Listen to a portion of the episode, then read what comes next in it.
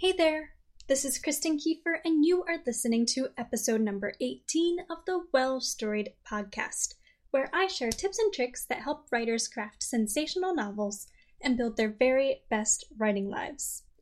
The Well Storied podcast is, as always, made possible by my lovely Patreon supporters. If you enjoy today's episode and would like to help support future episodes, as well as every writing resource I create for Well Storied, you can do so by visiting patreon.com forward slash well storied.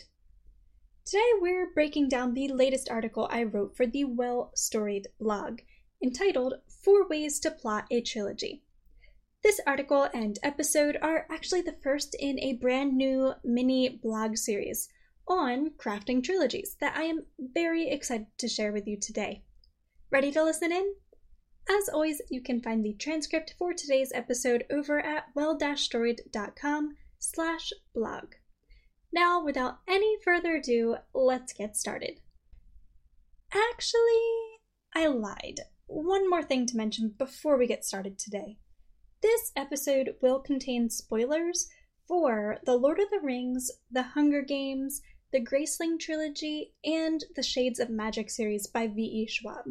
If you have not yet read these books and you truly do care about the spoilers that are going to be in this episode, you might want to skip this one until you have read those books. Sound like a plan? Alright, now let's dive straight into today's episode. Are you interested in writing a trilogy? From The Lord of the Rings to The Hunger Games and beyond, it is plain to see that trilogies stand the test of time among readers. But writing a trilogy? Well, that can be tough. A good trilogy must hook readers and keep them engaged, maintain good pacing and consistency, and steadily increase intention toward an epic series climax. Mapping that out? Well, it's certainly a tall order. No wonder so many authors find the task of writing such a trilogy absolutely daunting. Recently, one of my lovely Patreon supporters asked if I had any tips or tricks for planning a trilogy, and I was shocked to realize that I hadn't yet written any articles on the subject. But better late than never, right?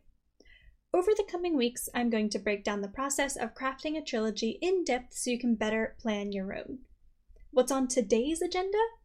An overview of the common types and plot structures behind popular trilogies. Let's dive in. The three styles of trilogies.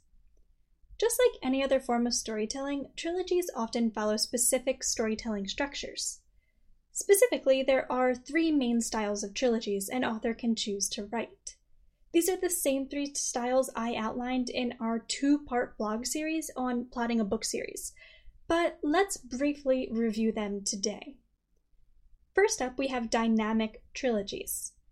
By far the most common style of trilogy, the main character in a dynamic trilogy undergoes character development, whether it be positive or negative, over the course of the three books. In other words, the main character begins the first book as one person and emerges at the end of book three forever changed. They experience a deep seated internal transformation, overcoming a flaw or fear, or falling victim to it, as the story progresses. Because a character's physical journey so often sparks internal change as well, a dynamic storyline is by far the most common style of trilogy. Examples include The Lord of the Rings by J.R.R. Tolkien and The Hunger Games by Suzanne Collins. Style of trilogy number two static trilogies. However, you may wish to write a trilogy in which your main character does not undergo an emotional change. Instead, they fight to stay true to who they are, while facing doubts, fears, and temptations over the course of their three book journey. This type of storyline is known as a static arc, and it's the second most popular style of storytelling employed in trilogies. Examples include the Millennium Trilogy by Stieg Larsson and the Indiana Jones film trilogy. Finally, we have anthology trilogies. In anthology trilogies, each book is only loosely related to the others. Each book stands alone, and the books can often be read out of order without having any part of the trilogy spoiled. There are two common ways this style of trilogy can play out. Some anthology trilogies feature the same main character, who returns in each subsequent book for a new adventure. Other trilogies feature a new main character in each book who experiences events related to, but not dependent upon, the other books in the series. Usually, this type of anthology series shares a setting or secondary characters. Examples of an anthology trilogy include Anna and the French Kiss by Stephanie Perkins and the Graceling Realm trilogy by Kristin Cashore. These styles of trilogy map out their basic storytelling formats, but they don't exactly provide much insight into how you can actually plot out your series. Which brings us to the second portion of our, our, our article and our episode today. that was a tongue twister. Let's talk about plotting a trilogy. While there are seemingly endless ways to plot a trilogy, there are indeed a few specific plot structures you can follow to help you better map out a plot that will really wow your readers. Let's break them down today. First up, we have complex arcs. In this style of trilogy plot structure, each book has its own defined beginning, middle, and end. The main conflict in each book is resolved, but threads of tension do carry on into the next book in the series, sparking another central conflict. Meanwhile, a larger conflict slowly plays out its beginning, middle, and end over the course of the trilogy as a whole, with the climax of this larger plot arc often also serving as the final climax of the third book's individual conflict, too. In some cases, the overarching plot arc may completely merge with the individual plot arc of the third book in the trilogy. Confusing, I know, but the Hunger Games by Suzanne Collins is a great example of this plot structure, so we're going to break down very basically how that works with this example now, but be warned there are spoilers ahead. So, in the first Hunger Games book, Katniss Everdeen is forced to participate in a gladiator style fight to the death in an arena with 23 other children. The book's individual conflict comes to a close when she survives the game and returns home. However, President Snow is unhappy with how her quick witted trickery, which won her the games in the first place, embarrassed his public image. In the trilogy's second installment, he holds a special games in which Katniss is once again forced to compete, this time against other past winners of the games. What Katniss doesn't know is that a rebellion against the corrupt government is brewing, and its leaders are using her image as its figurehead. At the end of Book 2, the story's individual conflict closes as Katniss is rescued from the arena by the rebel leaders. Then, Book 3 picks up with Katniss in the hands of the rebel leaders who wish her to actively lead their rebellion. Both the third book and the trilogy wrap up in the, fin- in the finale's climax when the corrupt government is overthrown and Katniss takes striking action to eliminate a new corrupt leader who is on the rise. The book's overarching plot arc, however, begins in Book 1 with an introduction to the evils of Panem's government and leader, President Snow. In the second book, the overarching plot arc picks up as rebels begin to mount a rebellion against this government. Finally, the overarching plot and the third book's plot arc merge in Book 3 as the mounting rebellion spills into a full blown revolution. Next, let's talk about the second type of trilogy plot structure, which is the long arc. Some trilogies act as a single work that's just broken down into three installments, with the same plot arc playing out over the course of all three books. There are no individual plot arcs in this style of trilogy, and often each book ends on a cliffhanger with many threads of conflict still unresolved. A prime example of this is The Lord of the Rings by J.R.R. Tolkien, Again, mild spoilers below as we break this down.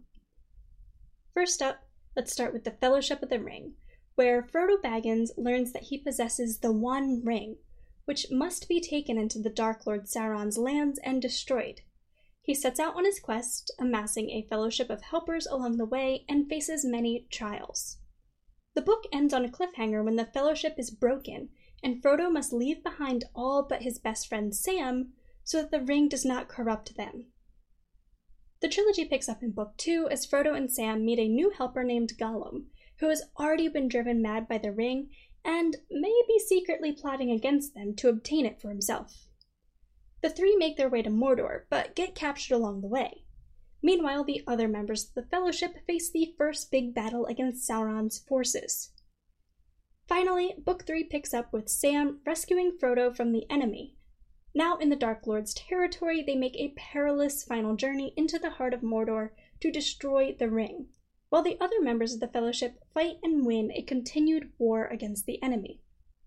With the ring destroyed, Middle Earth is set free and Frodo returns home. Next, let's talk about the third type of trilogy plot structure individual arcs. Some trilogies have no overarching plotline. Instead, they feature three individual but related plot arcs that often increase in tension as the trilogy progresses. The Graceling Realm trilogy by Kristin Cashore is a great example of this, but as always, remember there are spoilers ahead. So, in the first book, Graceling, a skilled fighter named Katsa goes on a journey to uncover a king's corrupt plot. Along the way, she rescues the king's daughter, fights to save them both, and ultimately kills the psychotic king to spare the kingdom from his cruelty. The trilogy's second installment, Fire, takes place in the years before the events of Graceling. It follows the story of a feared human monster named Fire, who must convince the realm's mistrustful leaders that she can help them keep the tumultuous nation from civil war. Ultimately, her efforts prove successful, though along the way she meets a cruel and dangerous boy who will later become the evil king in Graceling. In the final book in the trilogy, which takes place several years after the first book, the evil king's daughter Bitterblue comes to power and begins to make right the horrible wrongs her father did to her kingdom. However, the further she digs, the more horrifying the misdeeds she uncovers, some of which still wreak destruction today. Bitterblue fights a dangerous battle against her dead father's corruption until her kingdom can once again thrive. And now let's talk about the fourth and final major common plot structure that is used to plot a trilogy. And this is the two arcs, three books plot structure. This trilogy plot structure is by far the least common of the four we've discussed today, but it's still worth exploring as it happens to be the structure behind one of the most popular fantasy trilogies published in recent years. And this trilogy also happens to be a favorite of mine, so I'm really excited to talk about it. With this structure, the characters in the world are introduced in an initial book that can be read on its own. The trilogy then continues with a heightened new plot arc that spans the remaining two books in the series. In some cases, there may be some small link between the plot arc of the first book and the plot arc of the second two books, but nothing of enough consequence that it would shift this style of trilogy into one of the other plot structures that we've already talked about. And the prime example of this style of trilogy plot structure, it is the New York Times best-selling Shades of Magic series by V.E. Schwab. As always, spoilers ahead. In the first book in this trilogy, readers are introduced to Kell, Lila, and Rhy, a magician, a thief, and a prince, respectively, who get themselves into a world of trouble thanks to Kell's seemingly innocent smuggling. They then must use their skills to fight back against two evil twins who threaten to overthrow their kingdom. This central conflict is resolved by the end of the first book, and the characters go their separate ways. This could be where the series ended, it could just be one book. However, the characters are once again drawn together in Book 2 when the kingdom holds a magical tournament. But things at the tournament aren't all as they seem to be, and with a new and darker danger growing that once again threatens to overtake their kingdom. Once again, Kell, Lila, and Rhy, as well as the privateer Alucard and Holland, a tortured magician, must fight to destroy the all powerful Osaron and protect their kingdom, with this part of the story playing out over the last two books in the trilogy. Alright, as you can see, there is no set way that a trilogy must be structured. You have plenty of options to play around with. But if you want to write a proper trilogy, you can't only focus on mapping out your plot. You must also give your character arcs a little attention, which is exactly what we're going to talk about in the next article and the next episode of this little mini blog series, podcast series I'm doing on crafting trilogies. If you don't want to miss out on this, make sure to subscribe to this podcast or head on over to the transcript for today's episode at well-storied.com slash blog. And in the bottom of that blog post, there is a subscribe to the blog form where you can enter your email and sign up to receive an email alert every time a new article and a new episode of the podcast goes live. Sound like a plan?